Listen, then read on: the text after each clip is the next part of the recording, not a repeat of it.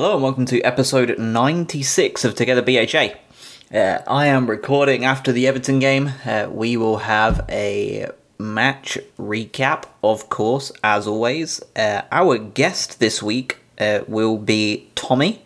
Uh, from Portland, Oregon, I believe he's currently stationed. Um, so that's going to be a great conversation. Uh, unpack that mess that wasn't the greatest on Merseyside. but first, let's cover some top stories of the week. There's actually quite a lot of stories this week, uh, albeit all rather smaller ones. Um, so, first of all, let's start with Matt Ryan. Matty Ryan has uh, won the Australian Player of the Year award. Uh, not sure there are a great deal of uh, competition um, but it is the third time the goalkeeper has received the, the trophy or accolade or whatever it is that he gets given. Uh, he has previously won it in 2015 and 2019. Uh, I'm not sure who won it in between then. You would think probably just Aaron Mooy, probably. And I don't know if anybody else really is even there or thereabouts. Um, so, good for him. Well done. Deserved. Uh, I mean, I can't think of a better Australian player than Matty Ryan, so, you know, it makes total sense that he would be right there in amongst it. Next up is Tariq Lamptey. Uh, Tariq Lamptey is in the running for EA Sports Player of the Month. For those who are into the FIFA life, uh, that would mean he would be getting a very nice looking card uh, for Player of the Month. So, uh, if you are into the old FIFA verse, get on there, get voting, um, because that would be a very, very tasty right back card. Um, and not only that, but he would get a, a, an award for winning player of the month. So why would you not want him to get that done? Uh, you can vote um, by going to the Brighton and Hove Albion website. Actually, um, there is a news story on it, and you can just click on the link to vote for Tariq, uh, or you can go to my Twitter, and I have also shared a link as well, uh, as I have already voted for him, obviously, because he's the boy. Um, talking of Tariq Lamptey, we actually have uh, a fair few other things to do with Tariq Lamptey and uh, a lot of youngsters in the Brighton squad. Um, England called up four uh, Albion players. Uh, so Tariq Lamptey, Rushworth, Weir, and Roberts all involved uh, in younger sides. So Lamptey is uh, been selected for the under 21 side, who uh, have two European Championship qualifiers. Um, honestly, he doesn't look 100% fit, so I would not be sad if he does not play much, if at all.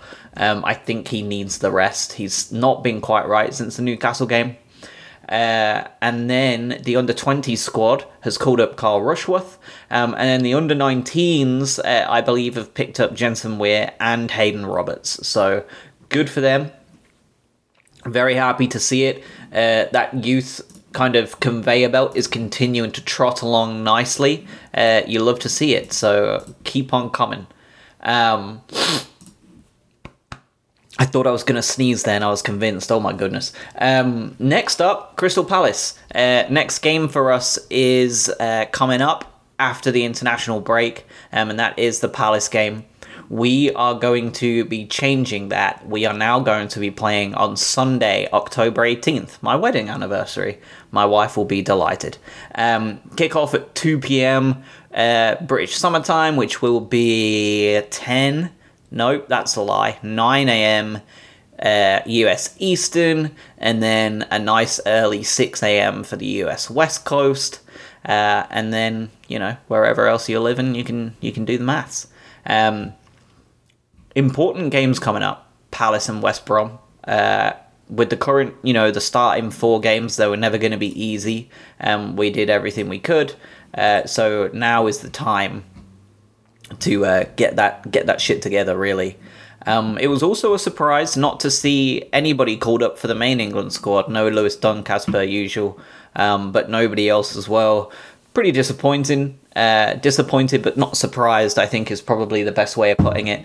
Uh, hopefully, one day uh, the the players, you know, even if they have to leave and go somewhere bigger than us and get some recognition, but it's it's a piss take these days. So I suppose we shouldn't be shocked. Um, but as per usual, uh, England have snubbed everything about Brighton and Hove Albion and onwards and upwards. Martin Perry uh, Albion executive director uh, is retiring. I believe he probably retired Friday, as it said he was uh, retiring at the end of the week. Um, he is one of the last of the legends uh, that dragged us kicking and screaming into you know the new world. Um, he was one of those people that were there throughout the the fights, the struggles, the wars. Um, you know, we had Martin was a was a prominent uh, figure in the in the negotiations with the scumbag Bill Archer. Um, that takeover was conducted with a lot of work from Martin uh, and of course Dick Knight. Um, and he, you know, he campaigned for the last God knows how many years, what twenty years or so, um, campaigning for Falmer. Um, he was our chief executive, uh, and you know, I think he's just an absolute legend. Uh, you can't really um, knock anything he's done. He's done everything he could for the club, um, and you know, what a guy! What a guy! Um, it will be a uh, it'll be a sad time to see him go, but he's you know he's earned his retirement, so uh, good for him. You love to see it. Uh, he has been made an honorary life vice president um, and is continuing his role uh, as chair of the board of trustees in the Albion in the community. So good for him.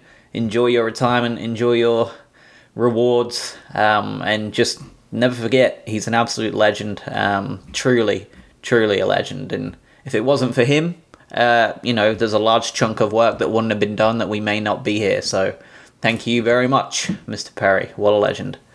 Um, final final spots before we get on to uh, the Everton game and a look ahead to the international break and Palace after the fact. Uh, final couple of stories of the week incomings and outgoings.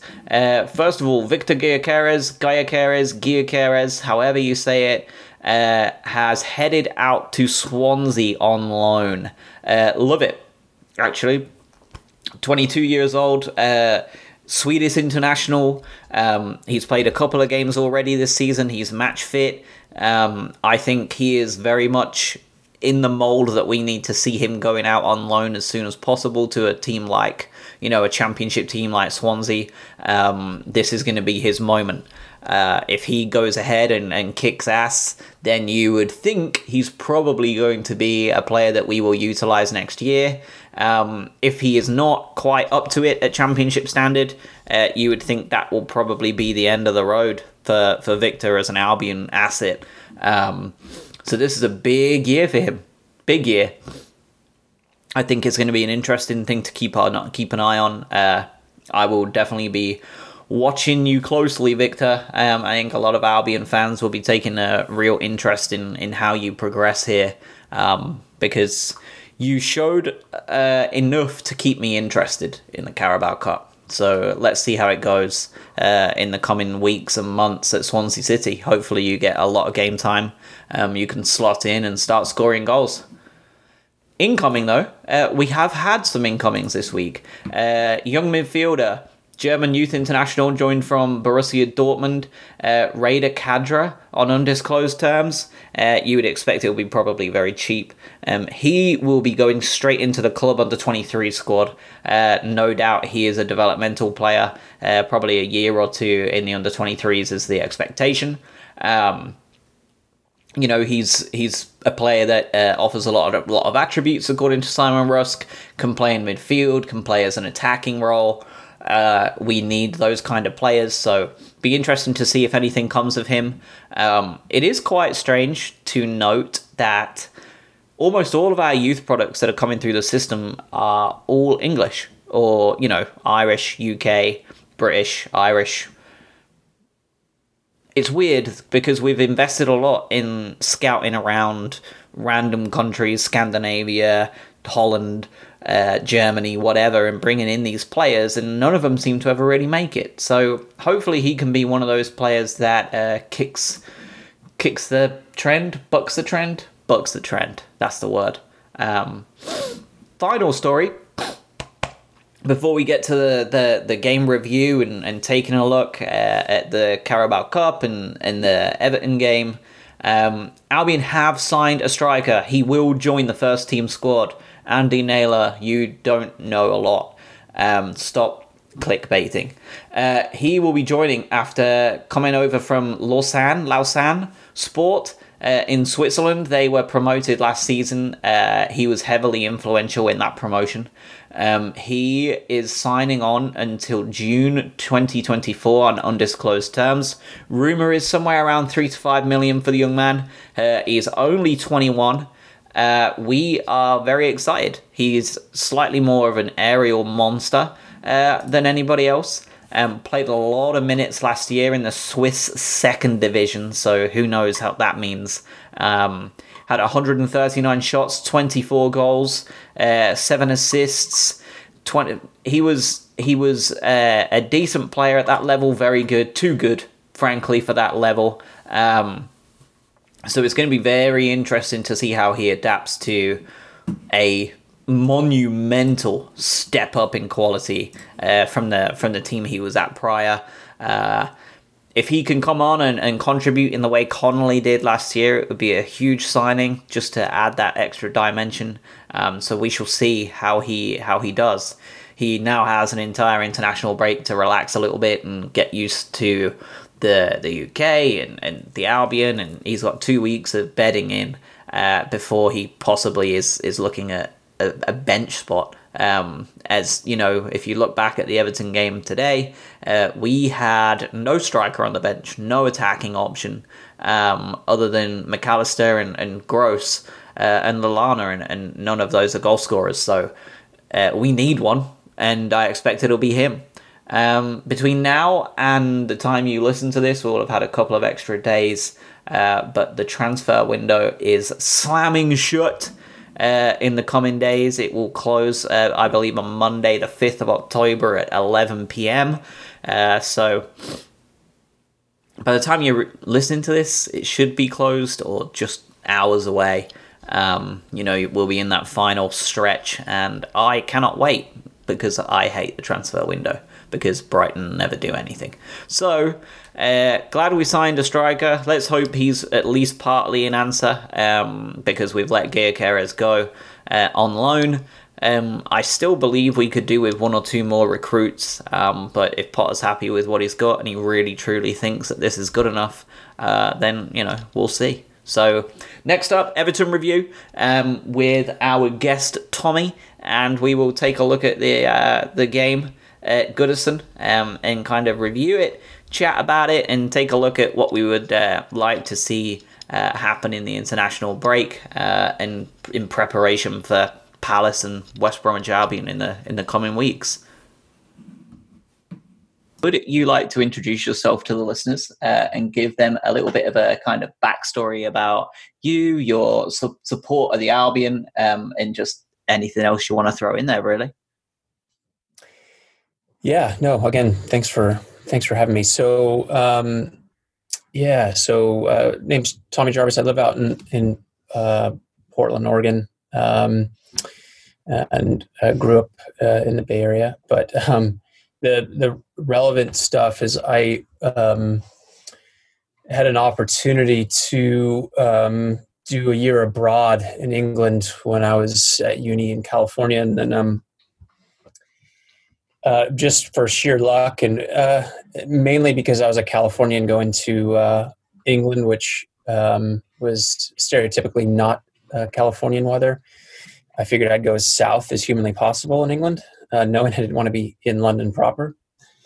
So um, I just lucked out to end up at University of Sussex, um, and so then the the Brighton story. So that was when I was like 20, 21 um, then, as I kind of mentioned to you earlier, you know, back then it was it was difficult to watch, you know, any sort of proper football. Um, we would occasionally get a match that was uh, was predominantly just Arsenal or Man U. So most, um, you know, uh, English football fans in the states had to kind of pick either one of those two um, since they were the top clubs at the time. Um, and so uh, I showed up to Sussex as a you know as a quasi you know soft Man U fan. Um, uh, all of the mates that I I played on the the, the um, university club team, and they were all from North London, so they were all Arsenal fans, giving me a hard time about you know claiming to have some sort of Manu um, solidarity. But again, I I just you know uh, for you know some good football. Anyway, it was a um, the porter at the at the uh, resident hall that I was in um, had his office just decked out in Brighton gear, and so um, I just started talking to him. He's nicest guy, and just we would just chat about everything. But it just constantly turned to, to talking football, and he would he was giving me all of the the stories around um, you know Brighton's history and the and at that time. So this was 2000, um, 99 and 2000. So the first year at the Withdean, I remember, I, I believe and he was telling me all about the bankruptcy and the Goldstone ground and he was telling me the history of going there as a kid and with his dad and and the Peter Ward era and that's what was so great about hearing the the Peter Ward um, podcast that you did. Yeah, and, he's out he's out here in the states as well, isn't he? Soaking up the yeah, sun in Florida. Florida. Yeah. Yeah. Yeah, um, anytime you uh, line up a reunion um, with him, please invite. Um, yeah, I absolutely will. top class guy.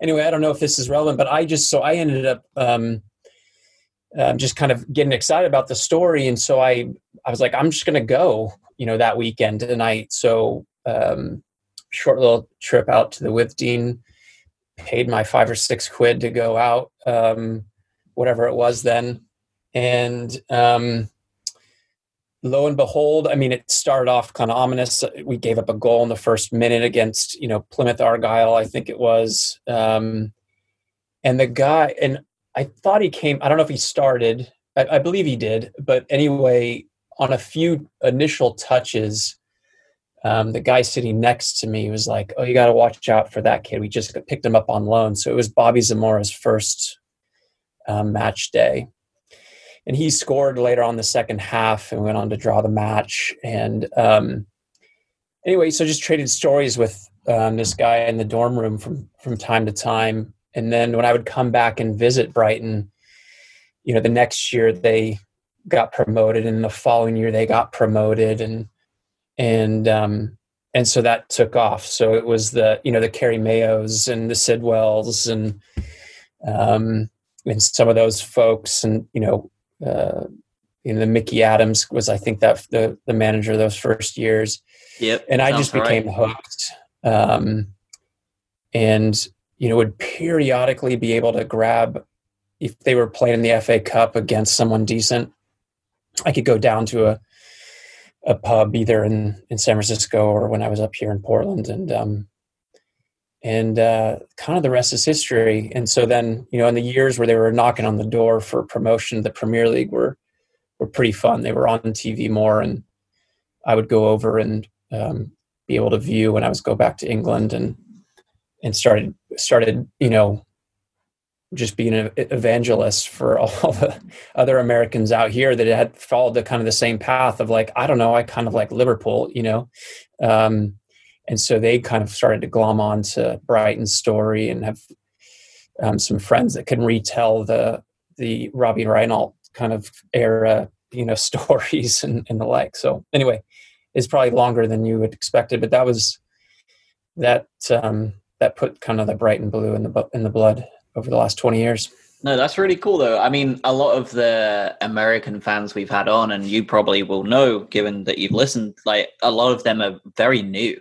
You know, like if yeah. they have if they've started following the team before 2010, they're they're considered you know old guard at this point. So for you to pop in, you know, that there this time, you know, the early 2000s where we we certainly weren't an attractive prospect at all, um, and you hung on throughout the Withdean years. And, you know, I can't imagine how much more difficult it would have been to get games over here uh, or even really know what the hell was going on, really because um, you know the internet wasn't all it was all it is now.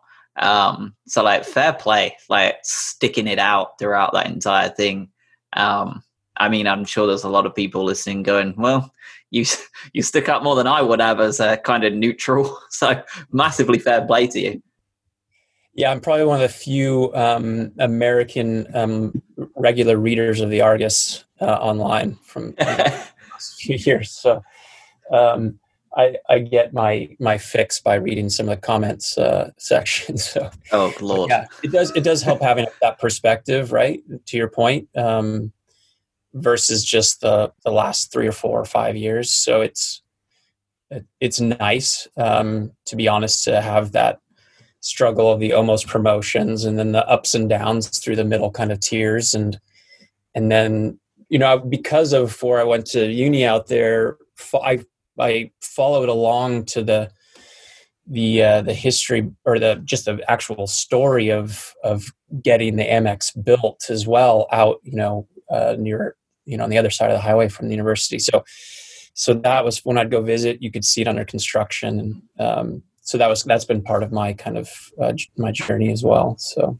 yeah, that's pretty cool though. Um, I guess let's hop on to the Brighton Manchester United game. Uh, ESPN Plus, five bucks a month. Uh, I know that you and I were both subscribed for that, um, and with the fact that we had Carabao Cup games every week, we got our money's worth quite well actually. Uh, two games in the month, so two fifty each game. I'll take that. Uh, not going to spend a huge amount of time on it because we were trashed 3 0 and we barely played any of our first team. Um, but anybody stand out to you? Any kind of incident stand out to you? What was your kind of take on that game uh, midweek against United? Yeah, I mean, um, I think the thing that initially stood out was this the starting back three with having you know Duncan in uh, and um, and White uh, kind of joining Burn.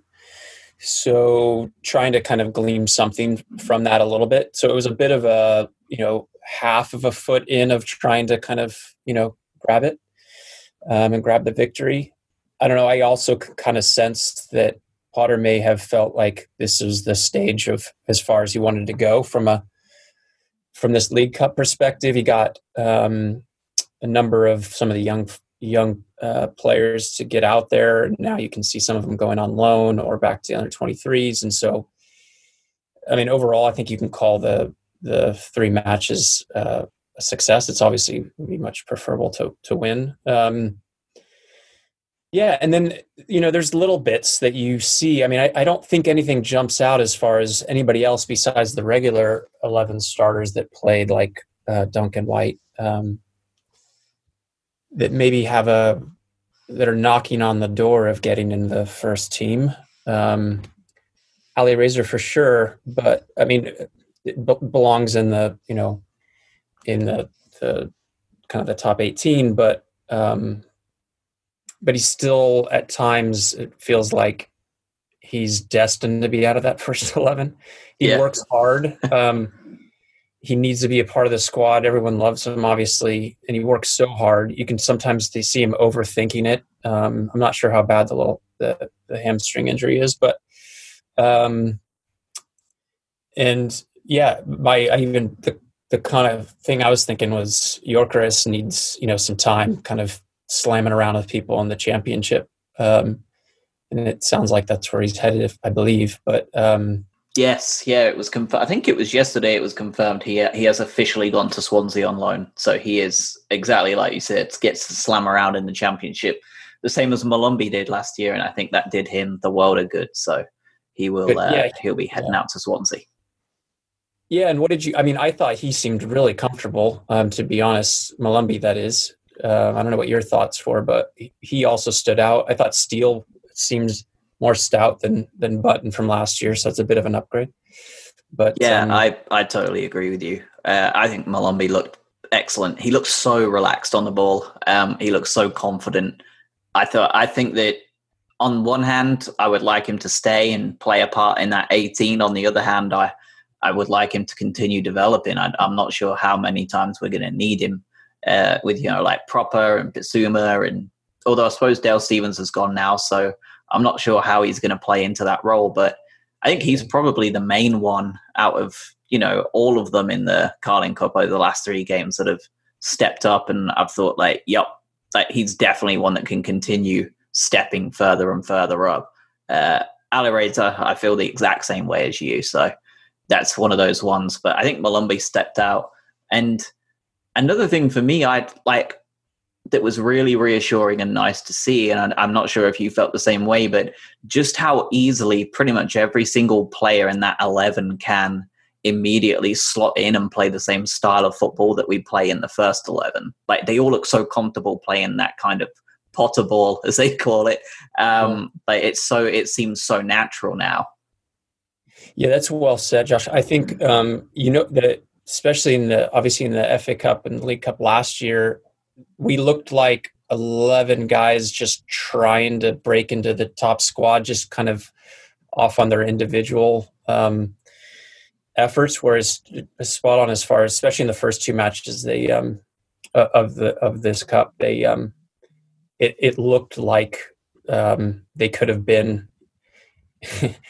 I, uh, yeah, it looked like they could have easily been a first first team in the championship that was you know pushing for promotion, right? So, um, a, a lot of uh, good, uh, decent talent. Maybe not you know all eleven in the Premier League talent, but but they were playing a good system. So yeah, I agree with you.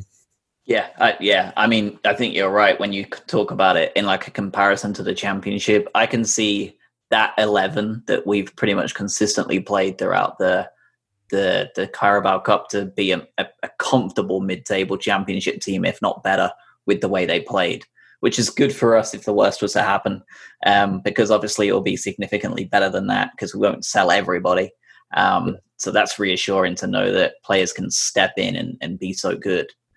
Um, but onto the kind of main event of the week, not uh, not the greatest one for you to come onto and have a recap of. uh, considering the first three games of the season, you know, I think we've played pretty well all the way throughout. But I think this was probably the first uh, kind of stinker we put up uh, this week against Everton. Um, just before we go into kind of the individual moments and everything that went on, uh, what was your thought, feeling, concern going into this game? Did you did you think that we could take something away? I know we have historically a bit of a crap record at Everton. I don't think we've ever won, but how were you feeling pre-game? Yeah, um, personally, I have a enjoyable history from an Everton perspective. Um, there was it's been a, a, casualty of COVID, but there's a amazing kind of um, uh, uh, pub here in in Portland that's um, called the Toffee Club. Obviously, you can tell what kind of club they were supporting. Um, but had some good experiences of being uh, one of one or two Brighton supporters in there on a Brighton victory day, um, like the one we snatched from early in the year last year. So, um, and so I've got some good friends that su- that support Everton. So I was I was hoping it would be something similar, but um, yeah, in the first 30 minutes, um, it looked like there were a number of, you know, our yellow shirts that didn't have a huge desire to be out there. I don't know if it was the torrential rain and wind and and the like, but there, the energy level and the tenacity from from uh, from Brighton was not comparable to. You could just tell Everton wanted it more. Um, now that also changed uh, on the goal on the Pickford error, I thought then we picked it up. Unfortunately, then we've become way too predictable and and how things are going to turn poorly um, around. I think you've brought it up a number of times on this podcast of those quick goals right after you know the quick concession right after scoring. Um, and the the unfortunate part are the simplicity of the goals we're giving up as well. So uh, at that point, I'd kind of lost hope going into halftime. But I don't know what your thoughts were in the first forty five. But yeah, I I felt the same way as you. I I felt like Everton are in an insane form, right? Like they're just killing it out there, and I was a little bit worried about it. Um, and then to concede so early and to a set piece was just infuriating. Um, So then when we got that goal back, it felt a little bit like a gift, the Maupay goal. Uh, Pickford is continuing to reassure me that he should not be England's number one. Although Pope, Pope did not do me any favors because I thought he should be, and then he was an absolute calamity of errors yesterday too. Um, but when we got when we conceded that corner on like the 46th minute or or you know like right before halftime, I I legit said to the TV screen, and sometimes I wish I was like those like 16 year old YouTubers that video themselves watching the game. Because I said, I said, Yerry Mina's going to score this. No one's touching him. No one's on him. And sure as shit, Yerry Mina just wandered through the defense and just nodded the ball in. And like, it's so predictable that it's infuriating to see it. You know, yeah. like I remember tweeting at halftime, six of our eight goals we conceded this season were from set pieces. And when you have a team with Ben White, Lewis Dunk, Webster all at the back, like you shouldn't be letting in that many goals from a set piece. What what do you like how do you think that we can get better at that? It seems that it's individuals losing their men. Um, yeah, it very much is. I mean, it's um, uh, it was um, you know you, you've played grown up, but going from different levels of the game, um, especially when going to play at university in California, they um, uh, that was some of those things of of the little pieces on a, you know it's a simple kind of pull of a shirt or you know a, a, a properly placed kind of forearm. I'm not one of those. I um, that you know lament like oh if we only had you know duffy back or something like that i think the system we play is in much better hands with um, with webster and white and, and others moving forward. But that's a bit of what he provided. The you could tell in that match and, and a few others the lack of just kind of putting your body in in the way. Um, it at the same time i mean I, I think a couple years the last year of Hughton's year or we had the same issue with giving up set piece goals and we're not a team that can afford to do that with any frequency.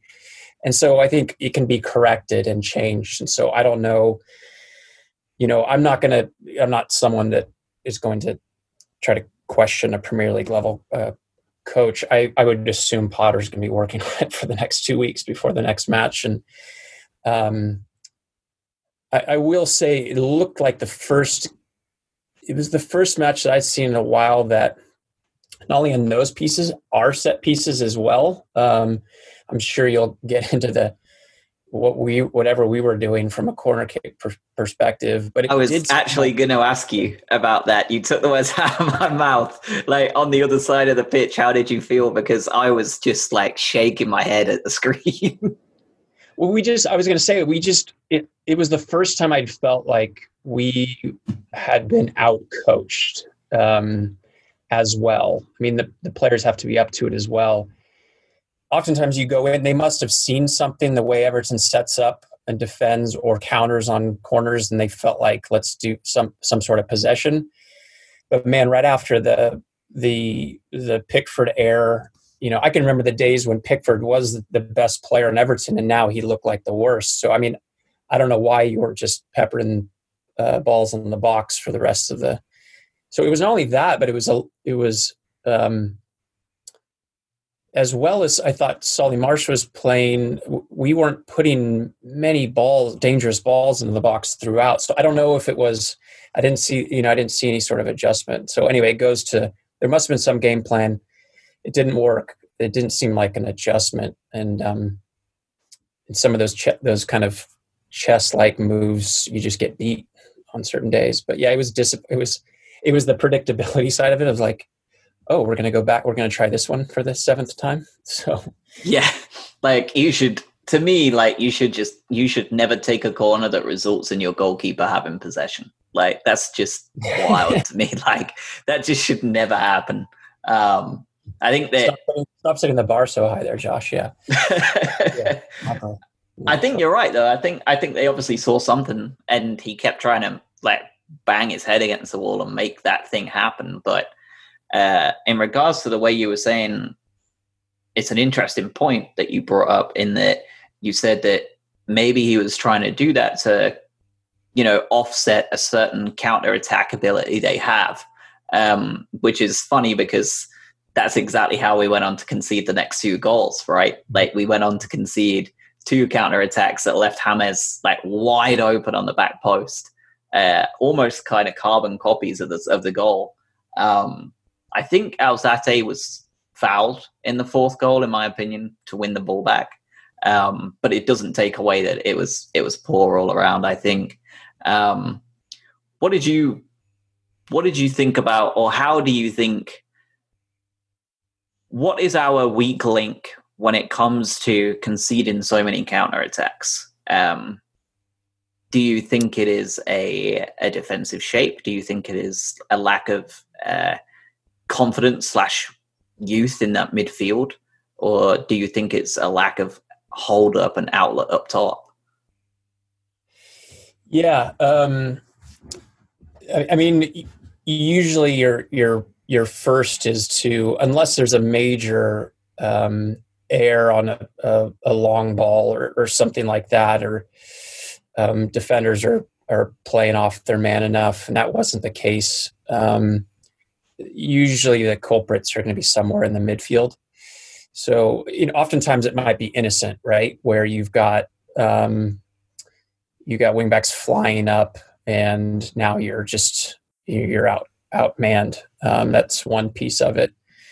It it did look like there wasn't much of a defensive strength um, in the center of the pitch most of the day. I thought Alzate looked quite outmatched. I think the yellow card early on probably hurt.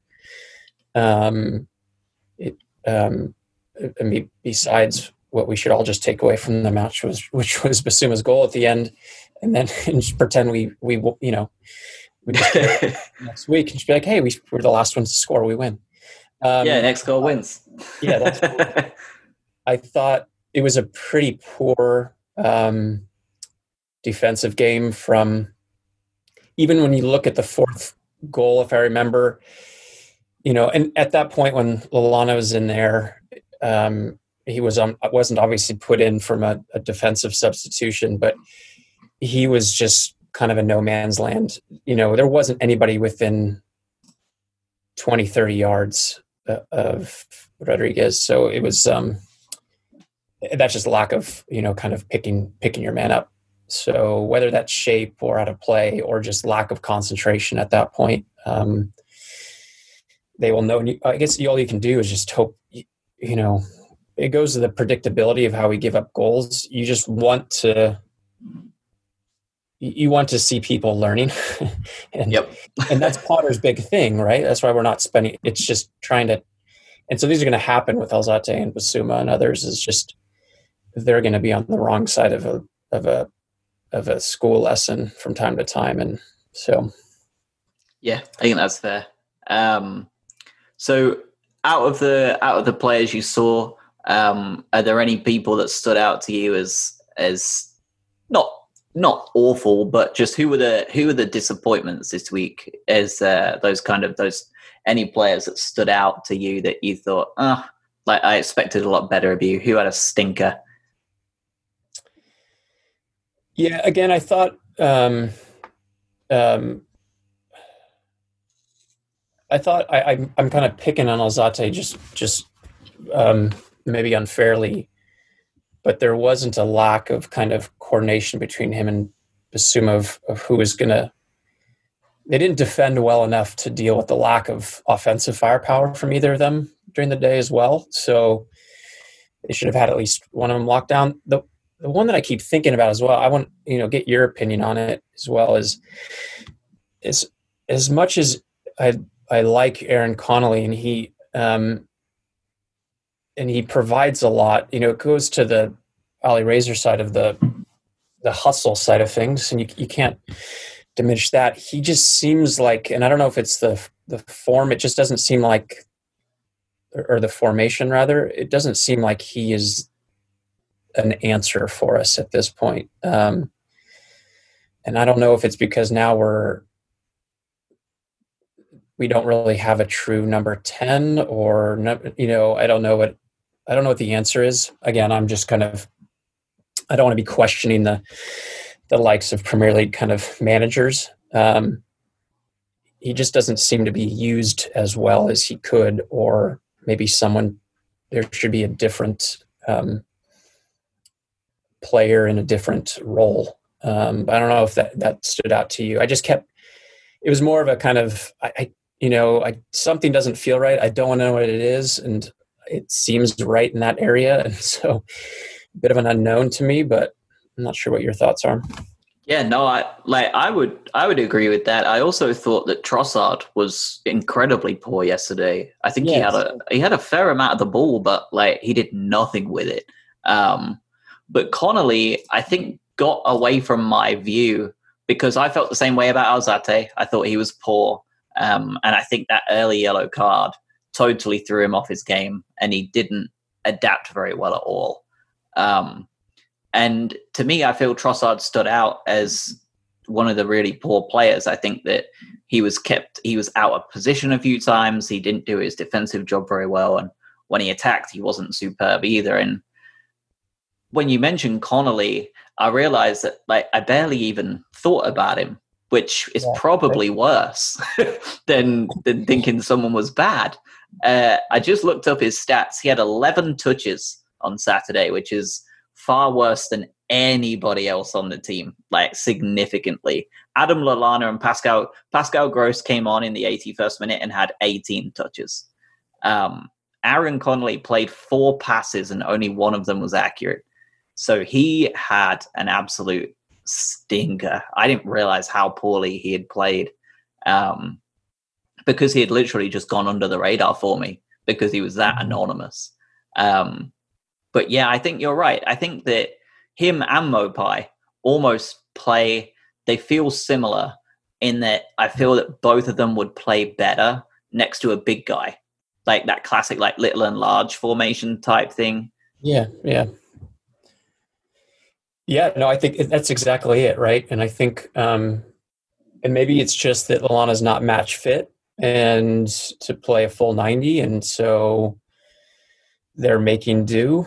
Um, you know, maybe they don't feel like they want to, and maybe it was just because they were playing Everton on the front foot, where they didn't feel like they wanted to push Bissouma or Alzate up, but there was just a massive gap in the center offense offensively and defensively that just really stood out um, and to your point um, uh, may have he may like to try to be a 10 but he just he, liked to, to kind of control but to your point he he was not cutting it at all so. And i thought he's been really good this season.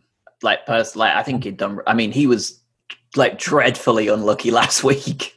Um, but this week he was just, I think he was kind of like the perfect performance in a vacuum as to how we played yesterday.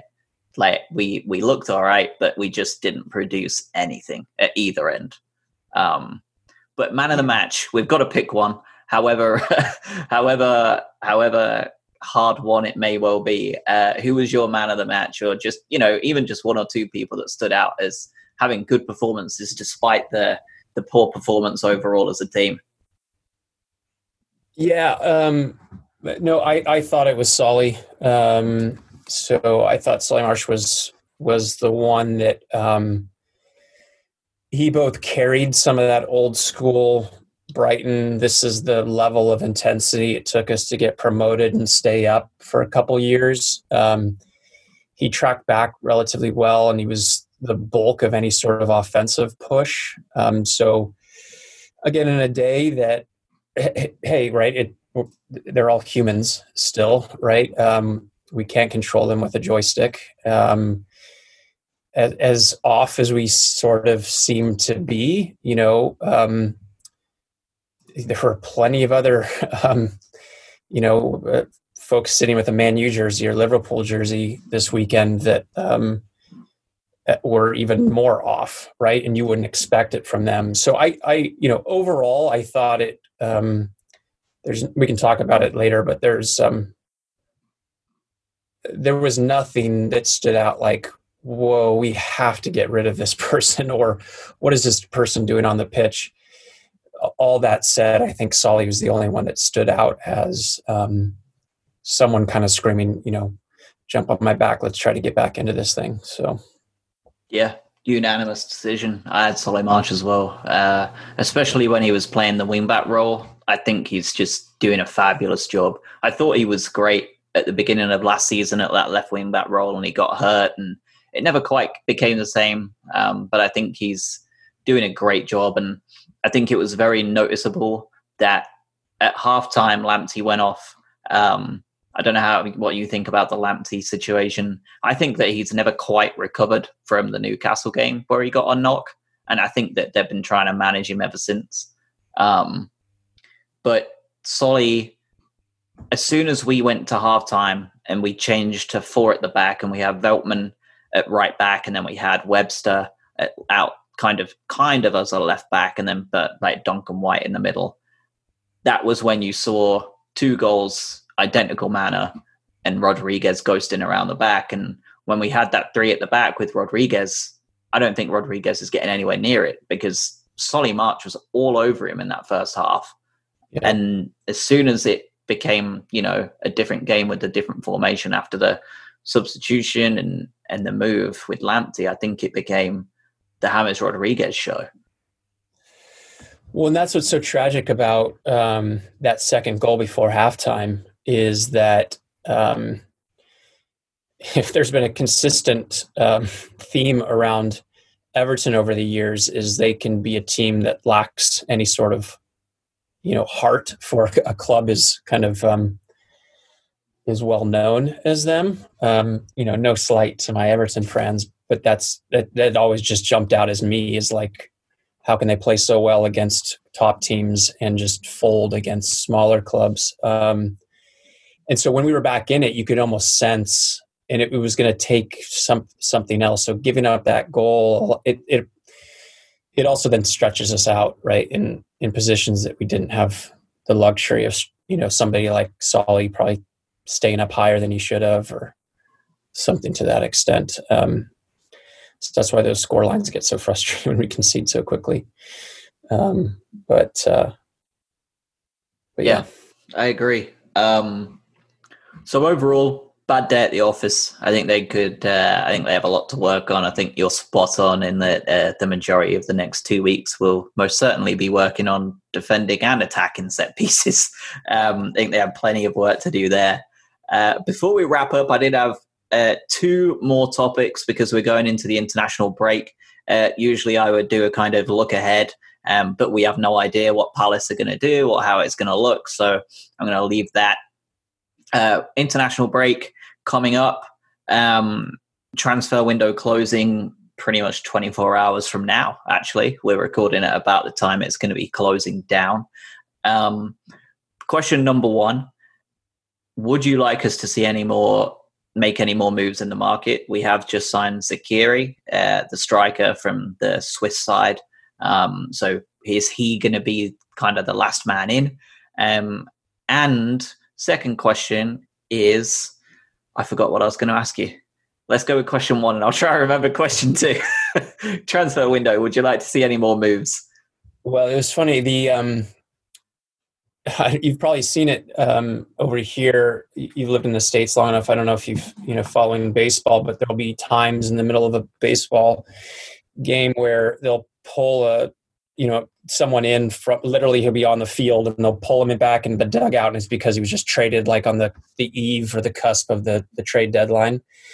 And so when Lamptey didn't come back out at halftime um, I'd never been so happy to hear it might have been a slight muscle pull that they just wanted to be like you know overly uh, cautious with because my initial reaction was like, "Oh shit, they just transferred, they just uh, sold him somewhere." God, could um, you imagine? That would be a nightmare.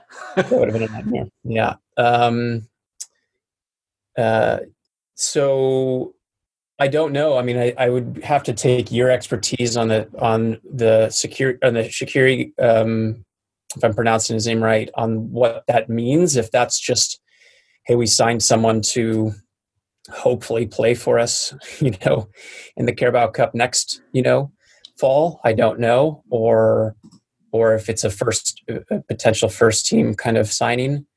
I I have always bought into, and this goes a little bit of the history I've kind of told, you know, about you know kind of growing up since you know I was 20 as far as the last 20 years um, as a Brighton fan where I'm very comfortable and I see a beautiful kind of history of of this kind of incremental progression and just a kind of consistent commitment to progress.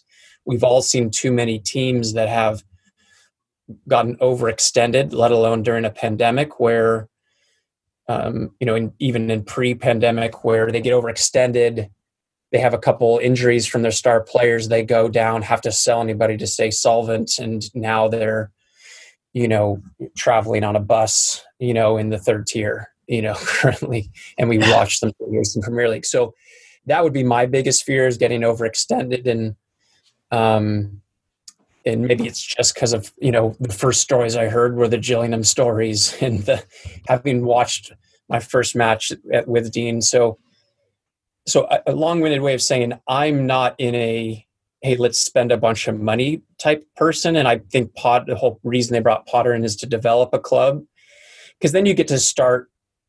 The the hope is then whether it's you know this year even potentially or in the next few years you you do oh you do extend out a little bit find a, a, striker that you know that can kind of you know light up the scoreboard or or whatever the position is.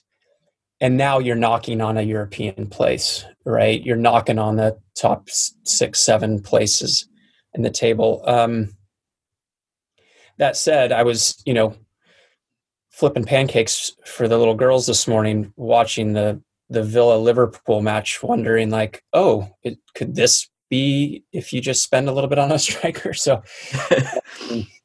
I will. You probably are much more well versed in who is potentially out there and what the ranges are. I I I like what I see. I think the parts that are missing is a little bit of the a little bit of that old it, if we can take the style we have now add a little chris hughton like just throw our body into it and and uh, i think they hopefully learned a lot by watching how everton was flying at the ball and i think we've done that really well in the first you know three matches of the season so it's it's we're capable of it um anyway that was my long-winded dance around your uh transfer.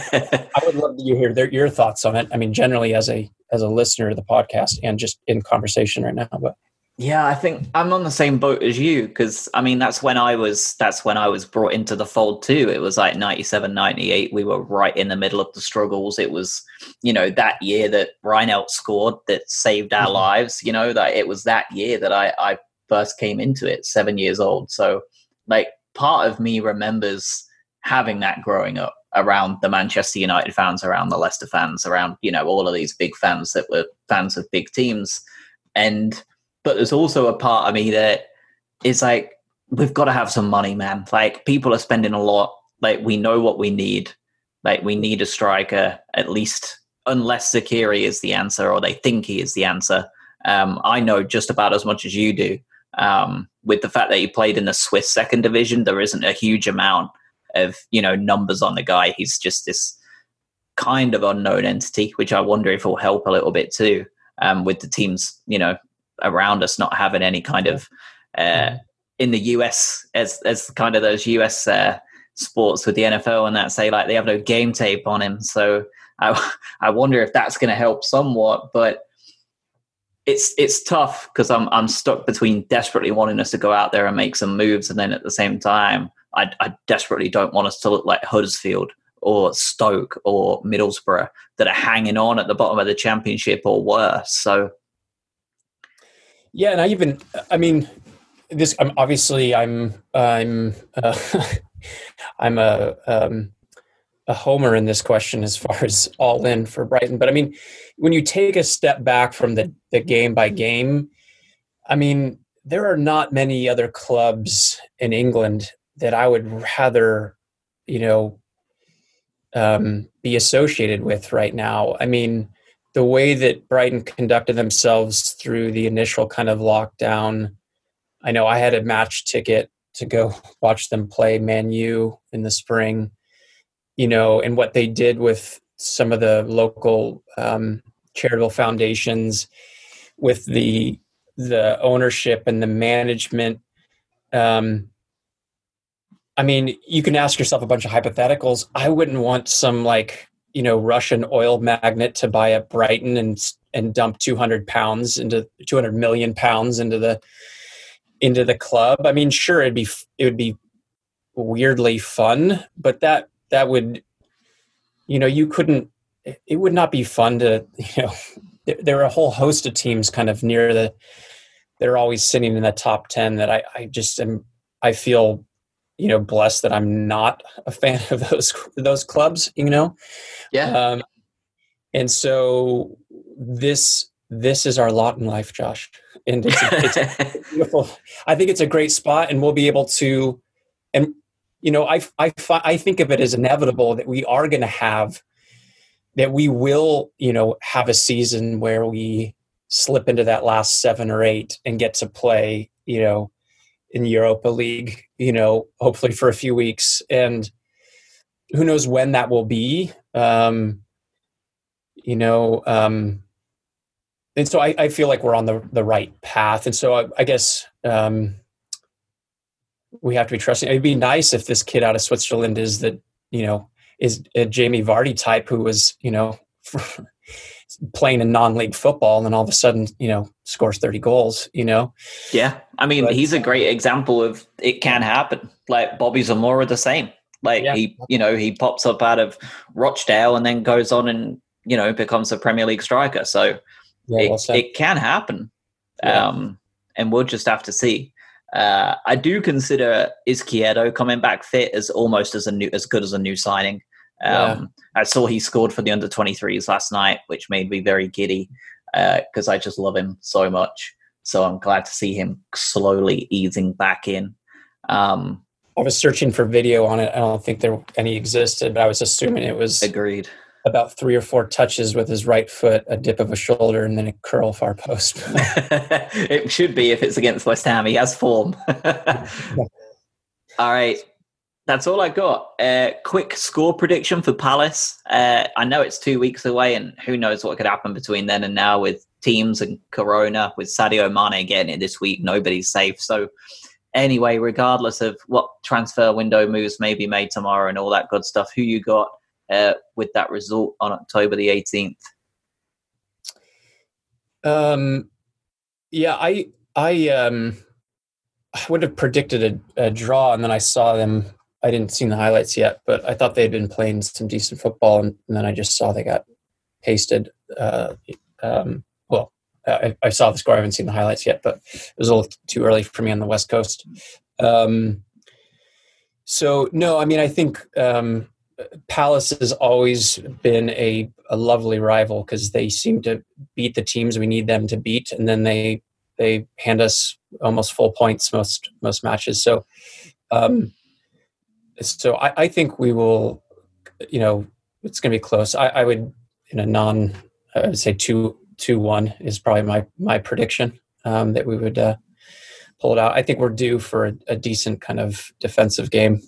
Um, so, and we've always done well against Zaha. So, um, relatively speaking, but no, love it, yeah. love it. That's a good note to end on. Um, so we'll wrap up there. Uh, thank you again, Tommy, so much for coming on, uh, sharing your story, and and having to take a take a look back at this uh, this miserable afternoon on Merseyside. Um, and enjoy the international break, enjoy a week off of uh, of some soccer, and I'm not sure what other sports you follow, but uh, yeah, enjoy it. Have a good week off, and we will we will chat again soon. I'm sure. Yeah, no, thanks, Josh. It uh, I don't follow enough. It was it has been my distraction in a, a, a weird 2020 to say the least. So I'll uh, it'll be missed for the next couple weeks. So.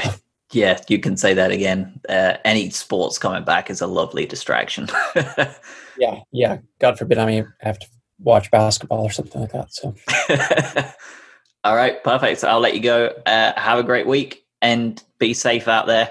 Keep safe, and and we'll speak again soon. Yeah, yeah. Thanks, Josh. Appreciate All right. It. Thanks so much, mate. All right, bud. Bye.